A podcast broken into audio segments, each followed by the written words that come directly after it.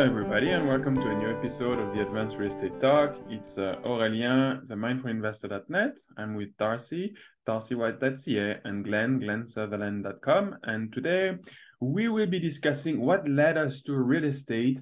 Why did we start? And uh, talking about starting, uh, Darcy, would you like to get us going? Yeah, I mean, starting for starting at the beginning. Um, I think our origin stories, our very first episode, um, we each told stories of our first deals that kind of got us into this. Um, but the bigger picture, why? I don't know if we really covered it.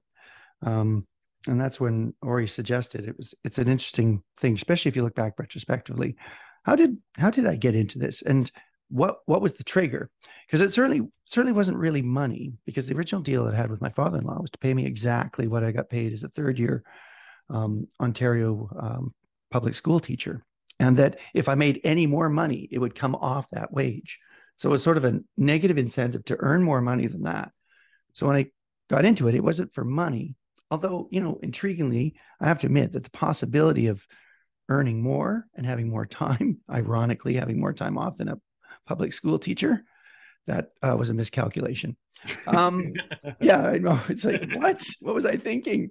Um, you know, it really was simply, I think I was ready. And, it, you know, I have to say, I love teaching. I love the collegiality of teaching. And it was a good fit. By my third year, I really felt I, I was in a groove and I was kind of at the top of my game.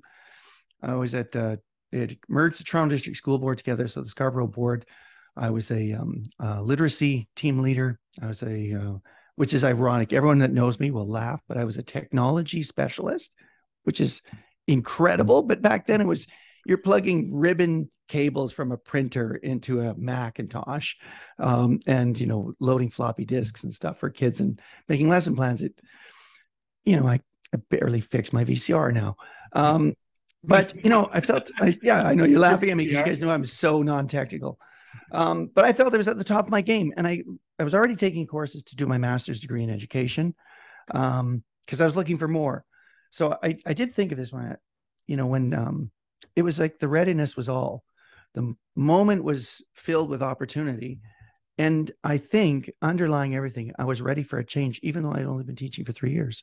I just was pregnant with ideas and still a ton of energy. And I had, you know, nagging thoughts like, is this going to be it? Because I'm already doing all of this and I don't want to just wash, rinse, and repeat over and over again. And I saw some of my colleagues, we all know those lame teachers that do the same thing over and over again. If it's September, we're you know we're doing a pumpkin and we're making turkey ears with our hands and we're stapling them to a pumpkin and we're you know same thing year after year. You get that. Yeah. Um, I knew I wasn't going to be that kind of teacher, and I was, you know, and then this is where it comes down to. Long story to get to this, but you know, when I went with my father-in-law and we had this discussion, I mentioned before, he had the double misfortune of getting old and, you know, having health problems. He simply asked me, he said, Would you do this? And, you know, that's a massive trigger for me. For someone who, you know, is an oldest son and a good boy and likes to please and likes to deliver awesome and wants to be useful, being asked to take over was a, a powerful thing to be asked to, you know, could you help me out with this? Could you take this over? You know, the money's going to be exactly the same as you got. Um, you're going to have to learn everything new. You're going to have to move. Um, I just wanted to be useful. And I think his his appeal to say, "Would you do this?" was very powerful. I was uh, enthralled with my in-laws. I loved them. I had, uh, you know, in the year and a half before that, there's a significant health issue, and I had the pleasure of and the responsibility of taking care of them. For would would you summer. say that your father-in-law was around the same age as you are now? Let's see, in '98. Uh, no, he would have been 10 years older, uh, okay. eight and a half years older.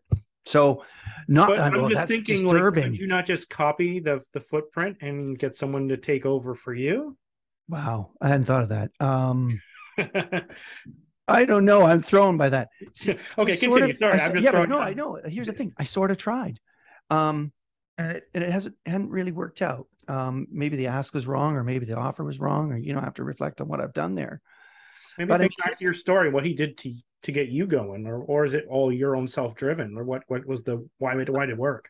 I mean, I think people can get a sense for it. I'm a really driven person. I'm really busy. Like we've started three companies. I'm running three. I'm selling one, but I'm still wrapping it up. I play in two and a half bands. Um, you know, I ski, I hike. You know what? I'm, I've taken us on way off topic. Let's let's But yeah, we'll ring it yeah. back in, and then we'll. What was uh, it? we'll Yeah, let's rein it in. Address this on another one.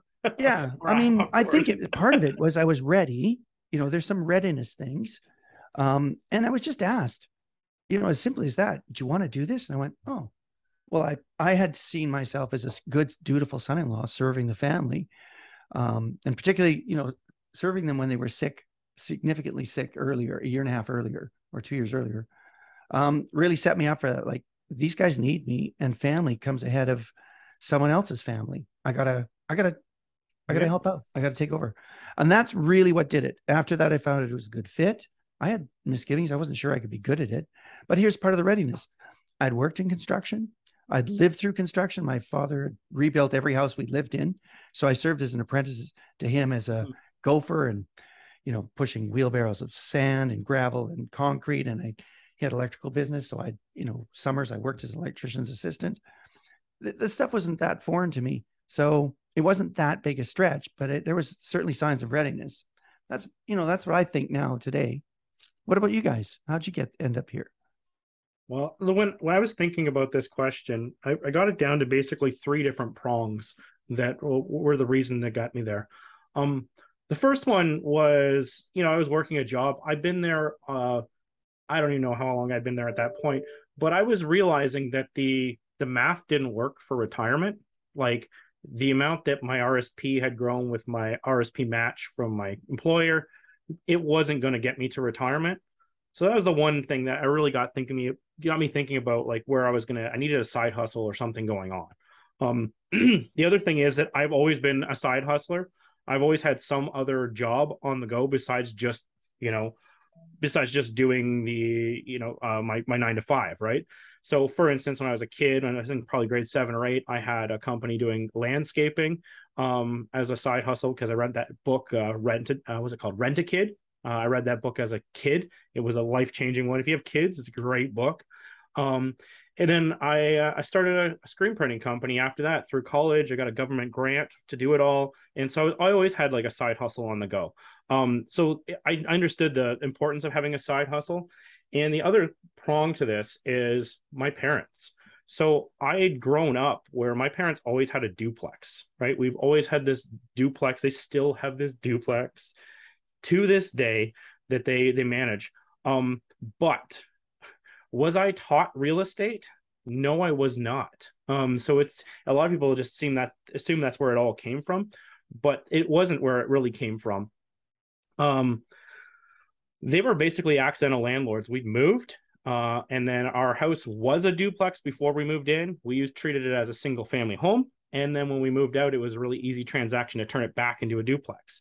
Um, so they they were always doing that, and they were an act basically what you call accidental landlords. So they had this property that they just sort of uh, you know wasn't intended to be a rental property, right? Um, so I had the idea because I had no education when I bought my first investment property that if I just bought this property, it at least broke even every single month. That in 25 to 30 years, I'd have this paid off and that could be my retirement. as as sad as it sounds, it wasn't really an in-depth thought, but when I was brand new, I hadn't read any real estate books, no rich dad, poor dad, no nothing. I took the stab at it and I knew that at least that was going to work out, right? And but that's fundamentally genius. Like how many people have figured that out? Uh, maybe certainly all of our listeners, but that's that's a revelation. That's a life changing revelation. Yeah, and Yeah. and so anyway, I I did that and I I started I took a stab at it. Um I didn't really know what I was doing. I learned a lot. The first project went terribly. I had a tenant that destroyed the property and in the end I fixed it all up and made $30,000 when I sold it and I was miserable and said I'd never do real estate again. But I, I thought about that. I'm like, I made $30,000 in two years on this property. And I really just had to clean it up. I say destroyed it. That wasn't back whenever that's, that's a soft term. It was, I thought it was destroyed back in the day because it wasn't in pristine condition when the tenants left. Um, but nowadays that's, it was left in pristine condition by what I've been left with in the past, uh, more, more recently. But anyway, that, that was basically it. It was money for retirement. It was, um, I always wanted to be an entrepreneur. Um, I always wanted to have my own business. I never ever really wanted to work for somebody else. I always had a side gig on the go. Even um, when I was in college, um, a lot of people we had co-op terms, and for my third co-op term, I I did an entrepreneurial term. and I got I, read that's how I started my my company, right? I won't name drop it, but that's how I started the screen printing shop. And I, I did a business plan. I won the top business plan of I think it was Ontario. I don't think it was Canada. I think I got top business plan of Ontario um, for someone in my age group, and they gave me all the money to get all the machinery, and um, I was I was hooked. right. So you know it I, I don't know. I've always wanted to be an entrepreneur. I always I understand that, and, and, it's hard to think about how you started. I don't know if you had trouble with this, Darcy or Ari, but to think about what was going on your mind, like you know, 15 years ago, and why you bought this property. It's a it, it, your mindset changes a lot, right? Um, but I think I always did want to do it because what happened, because I know from facts my ex and I broke up. And as soon as we did, I refinanced the house and bought a rental property. So it was in my head before that because I was on it as soon as we were, as soon as I had control of the property myself, right? Because uh, we were living together in the same house and owned it, right? Yeah. But I mean, again, you had, there was evidence of readiness. You'd already run two businesses or started, you know, with from your childhood one and your university one in screen printing. Um, you've seen it, you've seen it with your parents there's yes. some elements of readiness there. I that's common, although our paths are different. Ari, what was your experience? How did you end up here? I know you were working for a charity or a charitable group buying real yeah, estate. I was thinking about it. There is a, and before that, I remember when I was, um, uh, so I trained as a teacher back in France and had my first assignment in uh, Paris suburbs. And uh, I was already looking because it was um, a government job. I was looking at the buying an apartment in Paris. That's something I always wanted to do. I was uh, fascinated by Paris and uh, excited about having my own piece of it and uh, and and like small spaces. So I like the idea of buying um, a smaller apartment, a smaller. We call them apartments in French, and um, and then later on when I came to Canada, I uh, I, I had the option to work as a teacher again, but I, I ended up working for a foundation, Azrieli Foundation, and the money allowing the foundation to operate came from real estate. The grandfather, David Azrieli, had a very inspiring story, Holocaust survivor, and came to Canada with nothing and uh, studied uh, architecture and then uh, started developing malls. In, he brought the concept to uh, Israel, ca called it uh, kanyon, coined the word, and, and built several in Canada and and uh, invested also in the office, I think, and uh, and and several types of commercial property. And that was a source of inspiration because you could do good by uh, you know with real estate by uh, establishing um, uh, a portfolio and then you know with the funds uh, create your own foundation do things uh, for the community. And that's what inspired me. And um, so that's that was a source of inspiration. That's how i got started in 2013 i uh, the year prior i read a book that i found in the library called real estate investing in canada by uh, Don Campbell. And basically, what he said in the book was uh, invest where there is job growth and uh, population growth. I looked for, I figured job growth was secure if it was government jobs. So I looked uh, at the budget, uh, the 2013 budget, where where they were uh, investing and where they were creating jobs, and found a profit, found a loca- locality, and then started investing in that locality. Started with a fourplex in 2013, and yeah, never looked back. Kept growing. I did the residential uh, in that locality, and um, it was remote property management. I wasn't afraid of that, and uh, I, I kept going.